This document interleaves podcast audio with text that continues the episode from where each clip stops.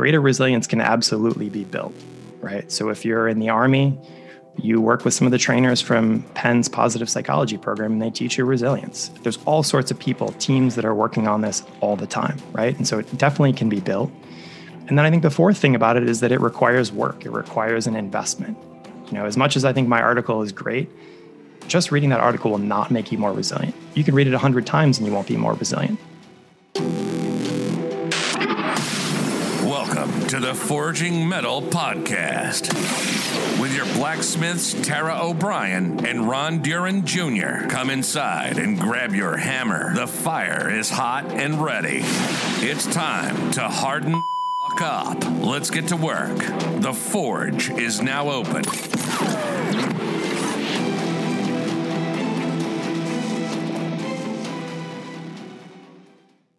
Today's guest is Chris Bordoni, someone that has faced a lot of setbacks in the last 20 years of his life. That has led him to become deeply fascinated with overcoming adversity, reinvention, and personal growth. I have to be honest that Chris reached out to me kind of out of the blue. He had seen our podcast and saw that it was kind of in the, in the same vein as the podcast that he runs, and he said, "Hey, love to be on your." Your podcast. I will admit, I was like, okay, who is this guy? And, and I was a little bit reluctant. But once I got to know Chris, I, I knew right away that this would be a great guest and hopefully to call him a friend. I know Tara and I both very much enjoyed this conversation with Chris, and you'll get to hear his personal story and why he wants to give back now. He's learned a few things from the rocky road that he's been on in his life, and he wants to give that give that wisdom back to those that, that might benefit from it. Let's tune in to see what Chris has to say about overcoming adversity, reinvention, and personal growth. So, Chris, your story and the coaching and support that you share on so many different topics and through other people's difficult stories, which we can find on your website. When I was going through, I was super inspired. And I do this, you know, Ron and I do this kind of sort of for a living as well. But your your website and some of the people that you've interviewed on your podcast, super inspiring. So I want to thank you for putting that out there to the world. But you got here, I imagine, because you also started with a really difficult story of your own. And I'm not going to give it away, but back in 2015, you were, as you say, in the prime of your life. At 30 years old, you were recently married and you had just launched a new business. And then things kind of took a turn in a direction that I, I imagine you probably didn't see coming. So, before we get into all the really cool topics that we want to talk about with you today and your background on that, I wanted to know if you would be comfortable to share that story of what happened a few years ago. Yeah, absolutely. And actually, if you don't mind, let me go back a few years even prior to that. So, when I was in high school, I was a competitive swimmer, an All American swimmer, state champion, had a lot of success with it. When I was 16, 17 years old, I blew up both my shoulders. And so my swimming career basically was over kind of like in, in an instant. Did a ton of rehab, but ultimately couldn't get back in the pool. And then that was just like an experience that I think set me down a different path, right? Ended up transferring colleges, ended up really focusing on my studies, and then went on, got a job that I was super excited about, was working really hard, and then had a really serious back injury. And so couldn't do the job anymore, rehab for several months, and ultimately had to leave that job. So got healthy, went back to business school, and, and climbed my way back and got an even more prestigious job and then had the same injury occur again and you know was sort of on my back laid up for for months at a time. And then sort of you know kept clawing my way back reinventing myself. And then as you mentioned got to a place where i just started my own company. I was recently married. I'd gotten my first client. Things were finally looking really good. And then found out that i had cancer. And not only did i have cancer but i had cancer that had spread from my groin to my abdomen to my lungs and was was relatively late stage cancer. so I was 30 years old at this point. Not something that I had expected. Obviously, um, I don't think anyone expects to get sick, especially when you're a young age and you're healthy and and things are going well. And so for me, that was you know that was a, a crazy experience going through it and going through surgeries and chemo and all the things that you do just to try to fight for your life and try to stay try to get your life back i guess and so it's interesting getting getting sick and we can talk more about this was a horrible experience and was also one of the three best experiences of my life. And I say that because as much as it was difficult and as much as I'm just lucky to be here having this conversation with you, and, and I think we probably all know people who aren't that lucky, right? And so I'm fortunate to be able to, to be here and say this. but it really forced me to get clear about my values and about what I wanted out of life and what I was how I was spending my time. And so from that perspective, I think I was fortunate that I'd had all those prior experiences that taught me something about resilience and they taught me something about how to get back up when a door closed or when you fell down. And so I was lucky that I'd been prepared. But then I was also lucky to have a big enough experience that I made it through that really shook me enough to say, okay, I'm going to start doing some things differently in my life. And I think that's kind of what brings us to this moment now.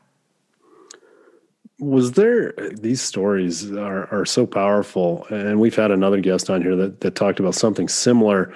Was there a moment of of maybe why is this happening to me? It's like life's landing, you know, shots on you, and you, are staggered, and then this happens, and, you say, "Why is this visit?" Was that ever part of your mindset, or was it was it just flip a switch and this is what I have to deal with and, and I'm going to make the best of it?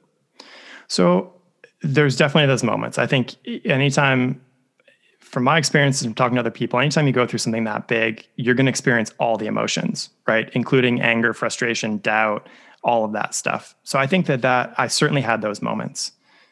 I think my upbringing was a little bit unique actually, in that my my father had polio and so he was one of the last people who had polio. And so he lost the use of his left arm. And his mother also contracted it, and she was in a wheelchair. And so growing up in my household, I, I didn't realize it at the time, but the way that we talked about limitations, the way that we talked about what you could and couldn't do, I think it was different than other places. Like I watched my dad grow up playing golf with one arm and tying his shoe with one hand and, you know, teaching me how to hit a baseball in the backyard, like doing things that I think are really amazing now. But as a kid, it was just the way that it was. And I think credit to my dad for being someone who didn't complain about a situation.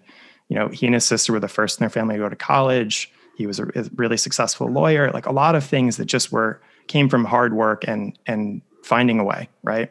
And so I didn't go to that place, I think, as much as maybe I could have. And I, I, don't take credit for that. I think I'm a product of my upbringing, like many other people or everyone else is. But I, but I think for me, there was less of the why why me less of being angry about it and i think it was more one let's go to work right? Like this is our job. My job is to survive. And my wife and i were i think an amazing team. And she, she was fantastic throughout the whole thing. And it was okay what's next right? And and i think credit to the medical system that when something like that happens this is when our medical system works really well right? When you're in an acute situation like that and it's you're off to the races and sort of one thing leads to the next leads to the next.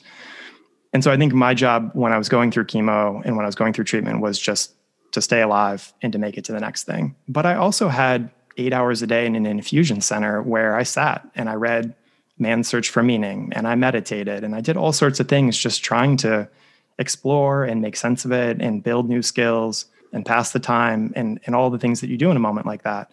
And so, like I said, I think it was all of those feelings at once and all of those thoughts.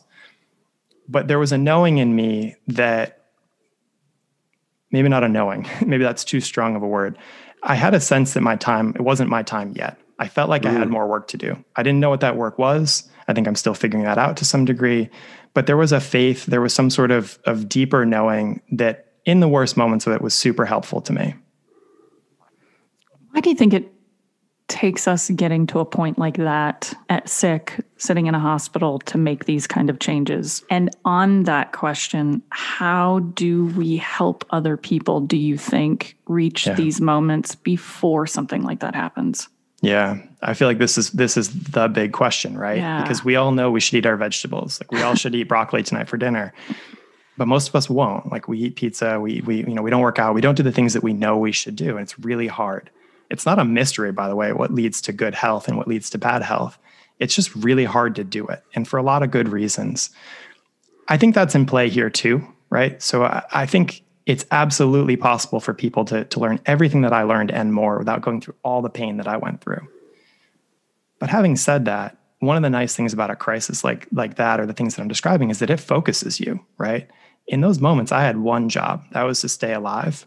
And that's a really unique feeling. I actually think it's one of the things about COVID that's been, you know, one of the silver linings is that we've all gone through a moment like that together where all the things, at least early on, that were distracting and interesting and important or not important in people's lives, all of that kind of fell away for a period of time where it was all about how do we stay safe? How do we care for people? How do we, you know, get through this moment? And it was really cool, I think, again, really difficult situation. But the one of the things that's been interesting about it is that everyone's gone through that together.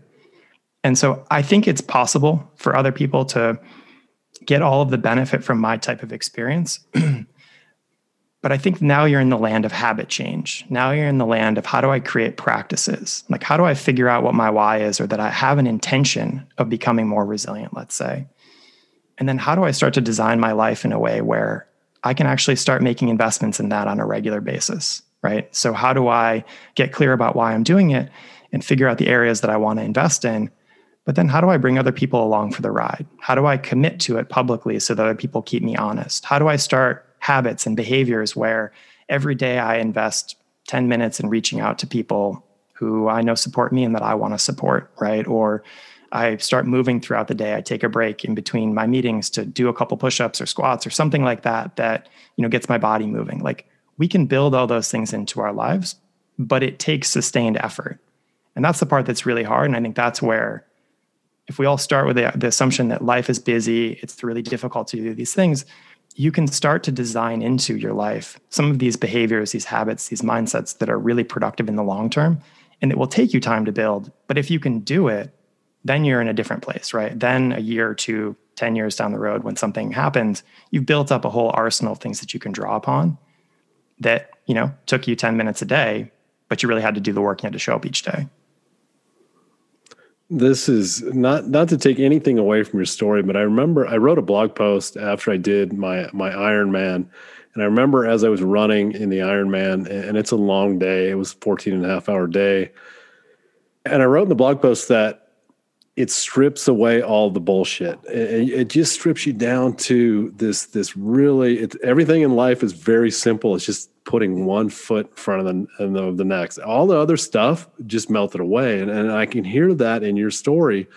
When all your job was is to stay alive, all that stuff that we think is really important just kind of it's like wow, it's not really that important yeah. And I think COVID is, uh, as you say, kind of paralleling that. I think some people are seeing that those lessons. Unfortunately, I think some people are going to go right back to the way they were. But I think this is such a wonderful environment for us to say, okay, let me do inventory of my life and what's really important this leads me to this, Chris. You, uh, I think you talked about this in maybe one of your blog posts, but and we've talked about this topic of post traumatic growth on this mm-hmm. on this um, podcast before, and that's what you experienced. For the listeners that maybe haven't heard our other podcasts or, or don't know this term, what is post traumatic growth, and how did you harness that? I, I think you maybe you you were touching on that already, but maybe elaborate on that a little bit. Yeah. So post traumatic growth is a concept. I think Tedeschi and Calhoun were two of the big researchers that initially, I think, popularized or created the concept of it. And and the idea is that I think somewhat surprisingly, when people go through adversity, a really large number of them, and people disagree about what's the percentage, but but think somewhere between you know a third and two thirds of people actually say that after that adversity, whether it's having breast cancer, a terrorist attack, whatever it is that they've actually looked at in the data, that they actually feel greater well-being afterward on any number of dimensions stronger relationships, deeper faith, you name it.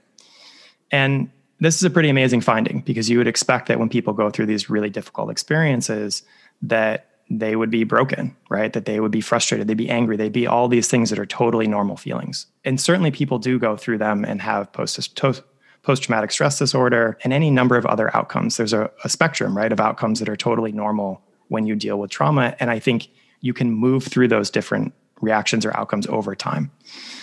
But post traumatic growth, I think, is exciting because it suggests that for the vast majority of us, when we go through something like this, we'll be okay. We can get to the other side and be the same or even perhaps better than we were before. What's become really interesting for me is not thinking just about post traumatic growth, but about thinking about the, the extreme outliers. And I'm not sure that I'd count myself as one of them. Take me out of this for a moment. But when I think about the people that I interview on my show and the research that I do, what's most interesting to me are the people who are extreme outliers. They've gone through tremendous adversity and then they've used that to transform their life for the better. So not to say they're 10% happier or 5%, you know, more spiritual, but people whose lives look totally different or they're just completely different when you talk to them. And again, it's not to it's not to lionize those people. It's not to say that they're better than anyone else. Like this is an experience where these things are deeply humbling. And I'm lucky just to have gotten through them and to be having this conversation, right? But I think that there's a lot we can learn from the people who are the outliers, from the people who've gone through it and they figured it out or something clicked for them or they did something different than the rest of us would do. Like to me, that's where a lot of the insights come from. And so I think about that. I don't know if post traumatic transformation is actually a technical term, but that's how I think about it. And that's kind of the the aspect of this that's most interesting to me in terms of what do we take from it? How do we do better? And, and you know, how do we prepare for these unexpected type events? I don't know if you would consider it one of the, or maybe the biggest opportunity out of what you went through but and i'm going to give you a chance to coach me personally for a minute. But you you mentioned in in some of your writings that um, going through what you did really helped you kick the habit of perfectionism. Yeah and the need and sense for control which is definitely one of my biggest flaws. And so how how did how did that kind of transpire? And how do you how what relationship do you have with those two habits today versus before? Yeah that's a great question. I was a huge perfectionist. So i i think it's part of it is my nature part of it's how i grew up. And then you know people say you are your first job. Well my first job was as a management consultant and as an analyst you know charging clients lots of money there's an expectation that everything is perfect and what's great about those environments is people point out every single thing that's wrong. And that's really difficult from a morale standpoint. I think it has long term lasting impacts on people that aren't positive, but it sure makes you good in a hurry, right? It helps you learn really fast when people point out every single thing that you do wrong. And so I think those jobs attract people like me who are insecure overachievers, for lack of a better term. And so I was a huge, huge perfectionist. And I was also living my life in a way where if if something really difficult came up and there was more work, like you just throw more hours at it. Like if you need to work 80 hours, 90 hours a week, you just work the hours and you turn in something that's perfect every single time. When I got sick, there's no such thing as perfect, right? Like I went into it with that mindset. And then you realize really quickly this is messy. I have no control over it, or I have very little control over it. And I'm pushed to my limits mentally and physically so much that if I'm doing a good job most days, that's best case scenario. And so what I would try to do is basically not have too many bad days or when I had a bad moment, snap out of it reasonably quickly and then get back to sort of my baseline. And what was really helpful was going through this with my wife, who similarly had similar jobs. We met in business school. We had very similar personalities in, in that regard. And to be able to realize together that perfect was not only not possible, but as a concept, it was incredibly damaging. Like when we thought about our marriage, when we thought about me getting better, like it was so messy for a million different reasons that that wasn't possible. And so we were sort of forced to break that habit. And I think we're, we're much better for it. But I, again, I don't think that you need to go through what I went through to get there. Like when I think about now being a parent, so we have a, a daughter who's going on three years old. And so having a two year old during COVID has been, I think, like many people with young kids, a challenging situation. And again, if you wanted to be a perfect parent, whatever that is, it's not possible, but it's certainly not possible in this context. And so if I'm being a good parent most days, or when I screw up, if it's not so bad, or if we can recover from it, then that's success right?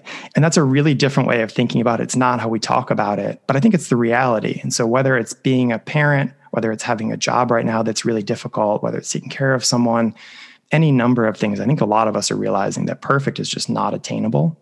And I think that's great. I think there's areas in our life where we do want to strive, we do want it to be perfect, or we do want it to be really, really good.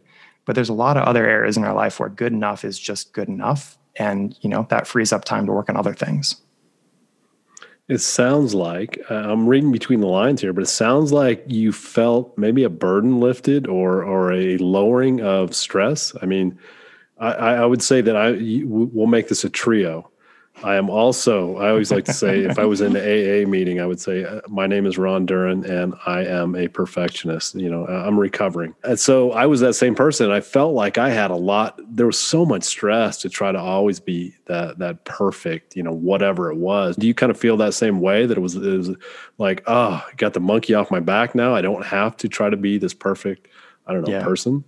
Yeah, I do. I mean, there's still times when it creeps back up, right? Like if I'm writing something, I'm putting it out in the world, recording an episode, like I want it to be good. It matters to me and I will put in the time for it to be as, as good as I can make it. But there's an awful lot of other things where it's just not worth it. Someone someone said something, something to me that was extremely helpful. They said, think about this thing that you're stressing about and ask yourself, will I care about this in six months? And I think that's so powerful because the answer is almost always no right? There's a few things where it's true, but for the most part, it's no. And that's a really simple test in a moment of is this worth staying up late, stressing about, lashing out at someone, whatever it is.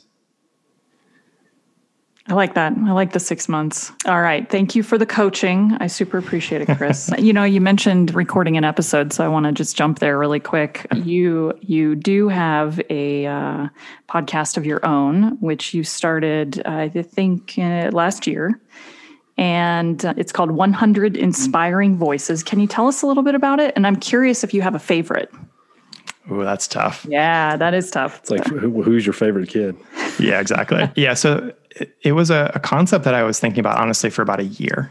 And so I think there were some good reasons why it took me some time to get off the ground, and there were some bad reasons why it took me some time to actually do it. But when COVID when COVID struck, I was finishing up a big project, and I said, you know what, I'm gonna I'm gonna put some of my client work on hold, and I'm gonna do all the things that I've been meaning to do. I'm going to go try a whole bunch of stuff, take some risks, and just do some different things because I was feeling a little bit stale.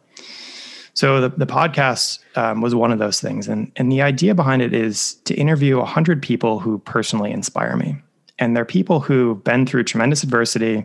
They've bounced back from it. They've gone on to change their lives, change other people's lives. And so it's really about exploring what were those experiences like? How did they get through the worst moments of it? Uh, much like we've been talking about here. How they get through the worst moments, and then how did it change their lives, and and wh- how do they think about going forward from that moment? So I talked to people who've been through these experiences, and I think one of the things that I've really tried to do is to have a broad range of guests. So I wouldn't say these are favorites, but but some people who have really different experiences. I mean, I spoke to a Holocaust survivor, which is just an unbelievable privilege to be able to do. I've spoken with a number of cancer survivors, veterans who lost limbs fighting overseas, people who are abuse survivors, bullied, you name it, right? And what's amazing about it is there's each of those stories is different. Each of those stories is inspiring in its own way. But there's also a lot of commonality, right? There's also some traits that you start to see in people about how they got through it or what they say they want their life to look like going forward. And so I think it, what's cool is that there's a universality, but then there's also sort of the individual piece of it, right? And so I get to go deep. I get to talk to someone, understand who they are and what makes them tick. And I think what's been eye opening for me is just realizing that you really have no idea what someone else is going through, right? Like I experienced this when I was sick to some extent, and like sitting in an infusion center and seeing other people who were getting chemo who like you just never would have guessed that they were unwell and I have the same thing here when I have these conversations with people who are, you know, by and large, high functioning adults who are doing really cool things. But you start to peel that back and, wow, they've been through stuff that makes my story look like nothing, right? I, I wouldn't trade places with a lot of them. And so it's it's been really cool to have those conversations. And the idea is to do a hundred of them. I really wanted to push myself. I was a I was a sprinter as an athlete. I, I, I oftentimes lose interest in things pretty quickly. Right, I'm on to the next thing. And so this for me was a real challenge to say, you know what, this is a two year project. I'm going to talk to 100 people and I'm going to do it. And, and I think similar to what I said before, I'm going to put it out there. I'm going to commit to it because that's going to increase the likelihood that I'll actually follow through. If I've told everyone I'm going to do 100, I can't stop it, you know, 13 or something like that. That's awesome. You and Ron of, have so much in common. It's just, you, are learning endurance and delayed gratification. Yeah. And so many great things here. yeah. So, so Chris, let me ask you the big question. You know, I'm, I'm gonna I'm gonna play Simon Sinek what's your why? What what what drove you to do this, and what are you hoping is going to come out of this? Yeah, that's a really good question. I think what's been interesting about it is when I was a consultant, I worked with some really big companies. I worked with elected officials. I worked with some big foundations. I worked with a lot of quote unquote important people and groups. I also worked on a lot of things that showed up in the newspaper that were seemingly impactful. They were on the CEO's top three list of things to do. But what I'm finding in my work now is that the satisfaction and the thrill that I get from someone texting me and saying, Hey, I just wrote my failure resume and here's what I learned. Or I listened to this podcast. I've really been struggling with some health issues It allowed me to have a different conversation with my partner or a better conversation with my doctor. Those experiences, I think old me would have said, those are really small, or that's cool, but kind of who cares, right? Being on this side of it, having those conversations, I can't begin to describe how amazing that feeling is. And so I think whatever my why started out as, you know, wanting to share, wanting to, to process and deal with some of my own feelings, whatever that was, I think what I'm realizing now is that it's pretty amazing to be able to help people who are in a similar place, going through a similar thing, or trying to care for someone who's going through something similar. Those experiences are really amazing. And so I think being able to show up and put out a podcast that people listen to, that people get some value from, to write articles, to do coaching, all that stuff where you can help someone transform. Even if it's just that first step, even if it's just helping them figure out that first rock to go turn over, that's a pretty cool privilege. And so I think, you know, hard to say where it goes for me or hard to say how big it gets. I don't know that it matters. I think the depth of relationships and just seeing that impact in a very real way has been a really nice change for me and I'm I'm super fortunate to be doing it. Thank you. Thank you for doing it. I, mean that you know as, as, as you guys know, there was my there was my my moment where my hair the hair on my arm stood up. That that I mean that's I know this sounds hokey, but that's I want to see more people doing things like this. So I appreciate that. I'm sure that the you know the people that you talk to and then that you touch are so grateful for you giving a voice to this. So I'm appreciative of that. Yeah, likewise. I mean, and I, I think one thing that's been really cool is is just realizing that we all need help, right? Like I have coaches that I work with, I have people that I look to for advice. We all need that support. And so I think there's something that everyone can give. Does everyone need to start a podcast or need to quit their job and do something different? No, absolutely not. But I'm I'm more like everyone else and I've been through a couple things. I can talk about those things. I can share some wisdom and hopefully make things a little bit easier for other people. But, you know, there's nothing special about me. I went through some experiences and I just did the best that I could to get through them. And I'm, you know, I'm I'm lucky to be in a position where I can talk about it and and I think it is helping some people, but you know, it's more similar I think to everyone else's story than not. I'm reading a book right now called The Red Platoon, and it's uh, it's about the Medal of Honor winner from a a battle in Afghanistan, uh, the mm. Battle of Kamdesh, and about a third of the way through it. But he, you know, the Medal of Honor winner Clint Romesha, Romesha, I'm not sure if I'm saying his name right, but anyway, he says we were just ordinary people put into an extraordinary situation. So I can hear that echo in you that there's nothing special about me. I was just put into this situation and you did the best you could with it. I hear the humility of not only a Medal of Honor winner, but also in your words as well. Yeah. Yeah. I mean, in some of the situations, what else are you going to do? Right. Or you, yeah. you, you got to show up. And, and so, you know, I think, I think we all like to believe, I think we all like to think that we would act a certain way in these situations. I think the reality is you don't really know. So if my cancer came back, I don't really know how I would handle it. I think I've done some things that would make me stronger, make me more resilient. But I also know that, you know, sometimes that bothers me. And I know other people who have relapsed and that's a scary thought, right? And I and I know a little bit about the cancer disease, but you know, I interviewed a woman whose son was diagnosed with a rare genetic disorder. And I think about my daughter, her her son was the same age as my daughter is now. And how would I handle that? I don't know. I think that would be incredibly difficult as a parent. So I think there, I think the more you actually spend time in this space, the more you realize there's a big amount of humility that's needed. I think that's been a learning for me. I, I wasn't the most humble person before. The more I hear from people, the more I think about it, the more I realize, you know, it's good to have some of that humility and it's good to have a little bit of respect for the fact that you just don't know what it's like to go through everything that you could possibly go through. So true. Let's let's talk about resilience just a little bit because you sure. have you have a really incredible article out there and this is obviously as everybody knows this is uh, area that Ron and I spend a lot of time, and it's super important to us. And I still feel like going through your article, I was learning so much.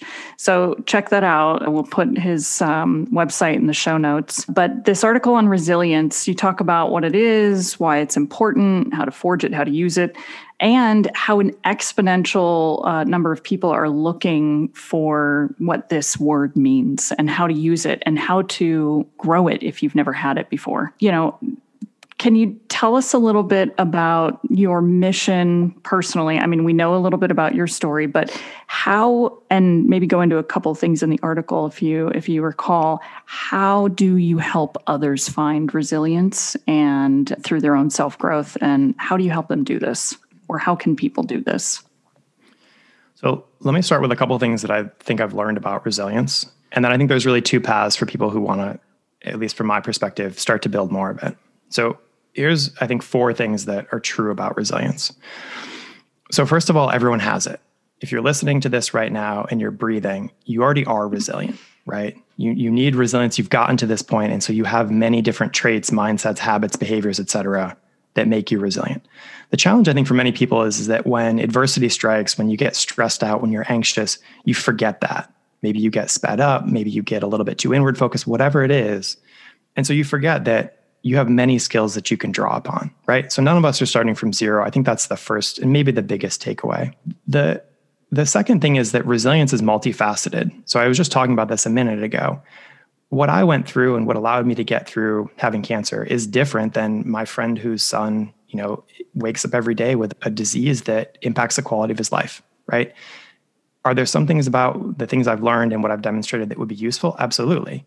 But are there other things about those two experiences that probably feel pretty different and probably test you in different ways? Definitely. And so even though I might feel resilient or feel like I've I've proven some things, there's more there's more work to be done, right? It's it's it's not a it's not a problem to be solved, it's a condition to be managed, right? And so we try to show up each day with it to be as resilient as we can, but you never get there, right? It's asymptotic. There's never a point where you say I've reached resilience, I'm there, right? So I think that's a really helpful thing to to think about. Now the good news is I guess the third point which is that greater resilience can absolutely be built, right? So if you're in the army, you work with some of the trainers from Penn's positive psychology program and they teach you resilience. There's all sorts of people, teams that are working on this all the time, right? And so it definitely can be built. And then I think the fourth thing about it is that it requires work. It requires an investment. You know, as much as I think my article is great, just reading that article will not make you more resilient. You can read it a hundred times and you won't be more resilient. It can be the it can be a start. It can be for the first step on your journey to becoming more resilient. But you have to do the work. You have to learn through experience. You can't intellectualize something like resilience. I think it's probably true of most things, but certainly not resilience. So I think those are the four big things that I would say that I've learned about it. For people who want to increase their resilience. And by the way, if it could be resilience, it could be well-being, it could be happiness and joy in your life. There's a lot of overlap in these things, right? But I look th- look at it through the lens of resilience. For someone who's interested in having more of that in their life, there's two ways you can go about it from my perspective. So one is is the very top-down if you're a project manager, the very waterfall way approach of, of doing this.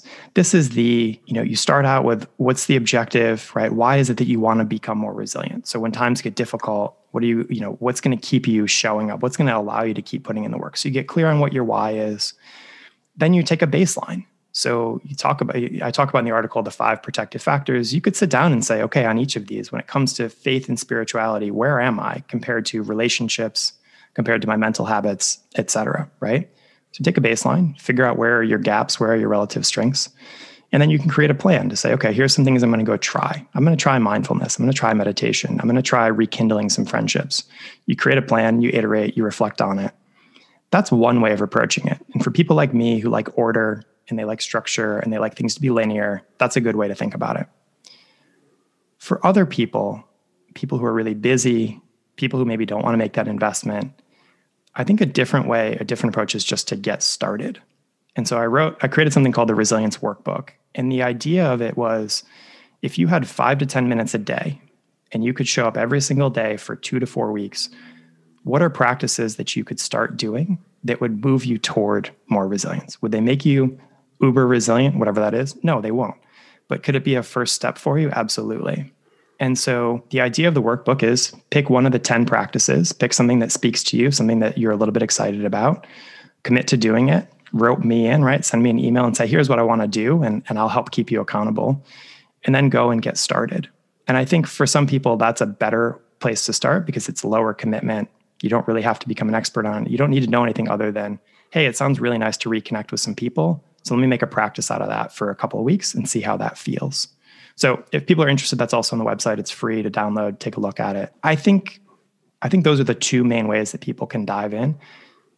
There's lots of other things that folks could do to become more resilient, to make this a practice. And if you find a different approach that speaks to you, great, go do that. These are two ways that I've thought about and that seem to work for people in my community. But like I said, I think anything that you can do to invest in yourself, your growth, your well being, I think those are all good things. Well, I appreciate the fact that you say some of the i mean we're born with this right? We it's in our genes. I always like to say it's it's in our dna to survive and to be resilient and to be actually strong. I mean a lot of people are thrown into this pandemic and for the most part not not across the board but for the most part people are doing okay and, and so I, I, appreciate the fact that you say, let's remember that we're built for this. We're built to survive. You know, we had a, a previous guest, Shannon Huffman Polson, and she talked about, I think it was, uh, she may have used the, the term a lifeline exercise. And she said, let's go back and, and look at your life history. And the idea is that you're going to find out that you're actually stronger than you thought you were. You're going to be able to see those times in life where you overcome, you know, obstacles or challenges and come out of it sometimes better, sometimes we fail and, and that sort of thing. So that was her way of saying you're stronger than you think you are. And you have something similar and you have what you call, you, you touched on a little bit earlier in this podcast, a failure resume, which I just I kind of geeked out on that as I read your blog post. because we like to highlight failure on this this podcast. And, and the reason is not because we we think it's it's fun to make fun of people's failures. It's it's the idea that even successful people fail. We all fail and let's bring this to light so that it kind of normalizes this idea that it's okay yeah. we fall down we skin our knee and, and that's okay we get up and we keep going and so talk talk to a little bit about your failure resume and why you think that's so powerful yeah well i started thinking about it i think years ago because I was working with organizations and what I realized was, you know, we'd be on a team, we'd do a project, some things would go well, some things wouldn't go well. But instead of sitting around the end and spending a day or two and talking about what did we learn, everyone would just scatter and be on to the next thing. No one ever wanted to do it, even though there was clearly so much value that would come from sitting and reflecting on what did we do wrong, right? No one ever wanted to do that. And then when I when I think about my personal life, I had all these experiences and in the moment like when I would compare myself to my peers, I was falling behind or I wasn't advancing in the same way, right? Because I was having to leave jobs for health reasons, doors were closing, all sorts of stuff was happening. And so I felt like wow, I ha- I'm I'm failing a lot. I wasn't really ready to label it that, but it seemed to be such a big part of my professional life. And so I think where it started to click was when I in the last couple years really started thinking about this again. I realized when I think about my successes, it takes me naturally back to my failures. And when I think about my failures, it kind of leads naturally into my successes. And there's some sort of a connection between these two things here where I can't really separate them. And in fact, it probably doesn't make sense for me to, to be hiding my failures when they're a huge part of my successes, right? And so there's this weird paradox between these two things where I so okay, maybe I should lean into this. Maybe I should start mining this and go deeper and, and see what else am I missing by not spending some time thinking about this. What else is it that I could be learning or that I could be knowing, right? Or that just defines who I am and would make me more comfortable with how I show up in the world. And so I think the the the idea behind the exercise is to just sit down and start writing out the things that you feel like you failed at. And it could be something that's big, it could be something that's small. It could be a setback, could be a challenge. Maybe it was your fault, maybe it wasn't your fault. It doesn't really matter. I think the idea is to talk about the things that didn't go the way you expected them to go, which, as it turns out, is a lot of things, right? And for me, it was really, I found that it was really liberating. It was cathartic, it was empowering. And, and I was also learning and realizing, wow, I, I don't fully understand how the world works. Like we talk about success and we take all this ownership for success, and we talk about success as being linear and we talk about it as being sort of our own doing. And that's not always what happens, right? Like there's a lot of luck in life. There's a lot of things that look like failures that turn into successes. Like it's kind of messy. And so I think just being able to own that was actually really wonderful. The other thing about it, incidentally, that was really fascinating was, you know, I put some things out there in my failure resume that I think took a little bit of courage to say that.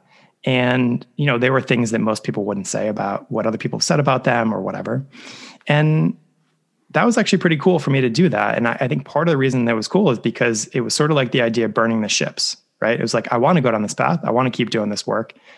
The, the less employable I am, right? The more things I do to sabotage my chances of getting a, a quote unquote real job again, like the more I have to keep going. And that's actually a really interesting psychological trick I think that you can play on yourself. And so it's been really cool. And I think that the feedback from people is amazing. And I, I've been humbled by how many people have sat down and written their own resume and said, hey, you know, if it wasn't for this experience where I got fired or I screwed up at work or whatever, like I wouldn't have been able to take the risk to go do something else.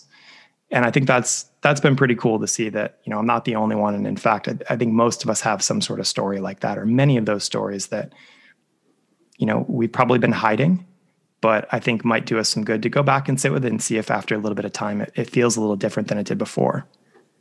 What do you think, Tara? Should we should we put all of our failures out there on the internet?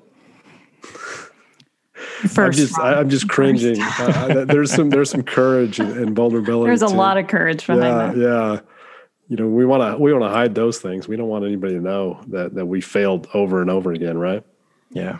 No, it's good. You know, Ron and I talk a lot to speak with students, uh, especially, but entrepreneurs as well. And a big topic in the last six months has been imposter syndrome. It comes up even when we're doing workshops or, or lectures that have nothing to do with that, that topic. It somehow sneaks its way in there and people are becoming really especially sitting at home alone all the time i think it's really forefront on a lot of people's minds and they're trying mm-hmm. to bring normalcy to that concept and i think what you've done and what you're talking about and the, this exercise in general for other people to do following in your footsteps really helps combat that so thanks for being vulnerable and throwing it out there. Yeah.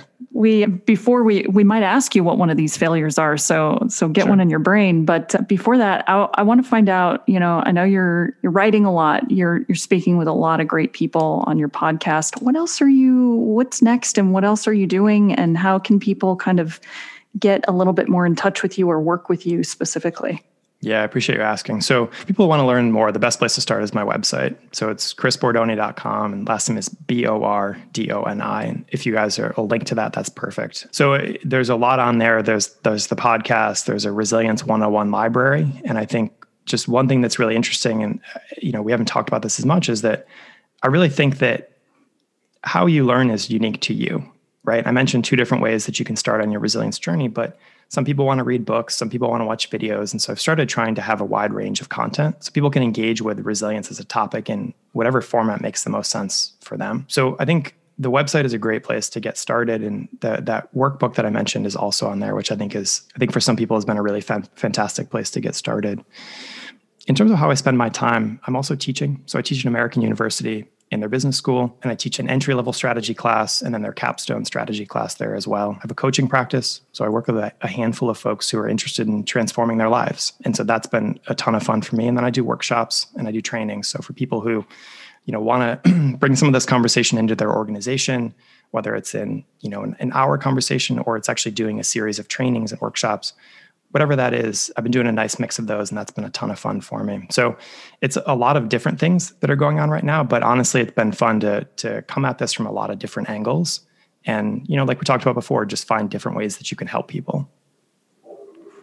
I would say you're part of our tribe. The, you, you know, these, these, are yeah, you're our people. You know, we we talked offline about this idea. It's a big tent, right? And and we're all we're all kind of I don't know. We're passionate about these these topics, and, and, so I hope you continue to do that good work. We're going to change it up a little bit this week. Eh, for our regular listeners, we usually go with our signature last question of some advice around mental toughness, resilience, and grit. And we wanted to try something new with Chris, and we prepped him for this at the beginning and said, "Hey, you up for this?"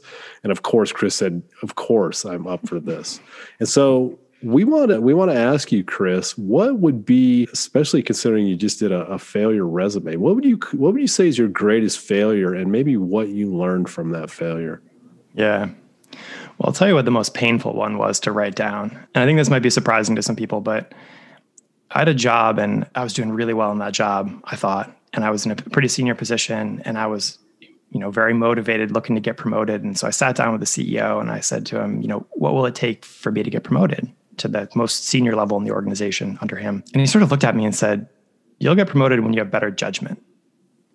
Wow. I was like, and I was really blown back, uh, blown away. I thought I had great judgment. I was doing work that my clients were super happy with. My team was really happy with the work that I was doing.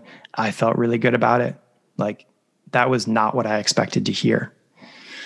And, you know, I went through all the, the whole cycle, right? Of like denial, anger, all that sort of stuff.